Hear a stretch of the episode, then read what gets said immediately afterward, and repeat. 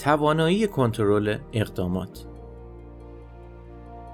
در پادکست قبل گفتیم که بهترین زمان برای انجام هر کاری لحظه حال است و لحظه مناسب افسانه بیش نیست.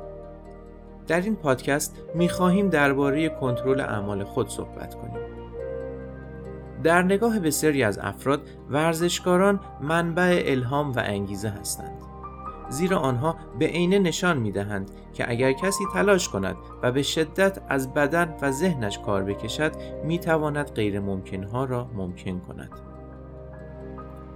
بسیاری از ورزشکاران حرفه‌ای به چشم افراد معمولی ابر انسان به نظر می آیند.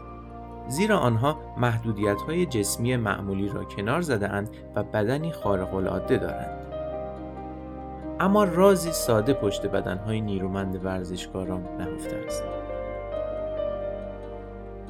آنها حتی زمانی که بسیار خسته هستند و از نفس افتادهاند فرای احساسشان میاندیشند و به ورزش و تمرین ادامه می‌دهند.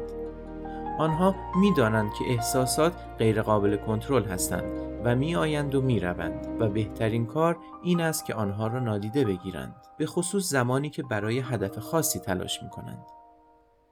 این نکته می تواند در زندگی ما بسیار اثر بخش باشد زیرا اکثر ما نه بر اساس منطق مبتنی بر هدف که بر اساس احساساتمان تصمیم می گیریم. طبق اظهارات عصب شناسی به نام آنتونیو داماسیو ما 95 درصد از تصمیماتمان را بر اساس احساساتمان می گیریم. در واقع به جای اینکه ما فکر و سپس عمل کنیم احساس می کنیم و پس از آن دست به عمل می زنیم.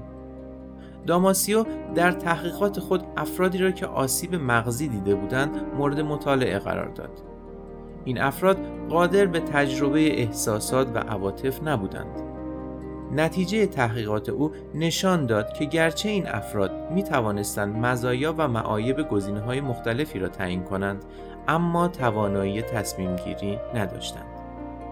داماسیو به این نتیجه رسید که انسانها ماشین های احساساتی هستند که فکر می کنند نه ماشین های متفکری که احساس می کنند.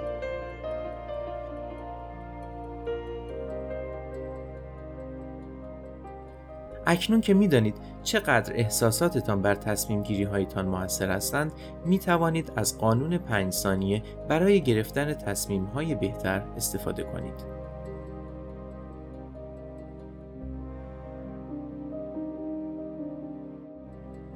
اجازه ندهید که احساساتی چون ترس و نگرانی شما را از دستیابی به رویاهایتان باز دارند.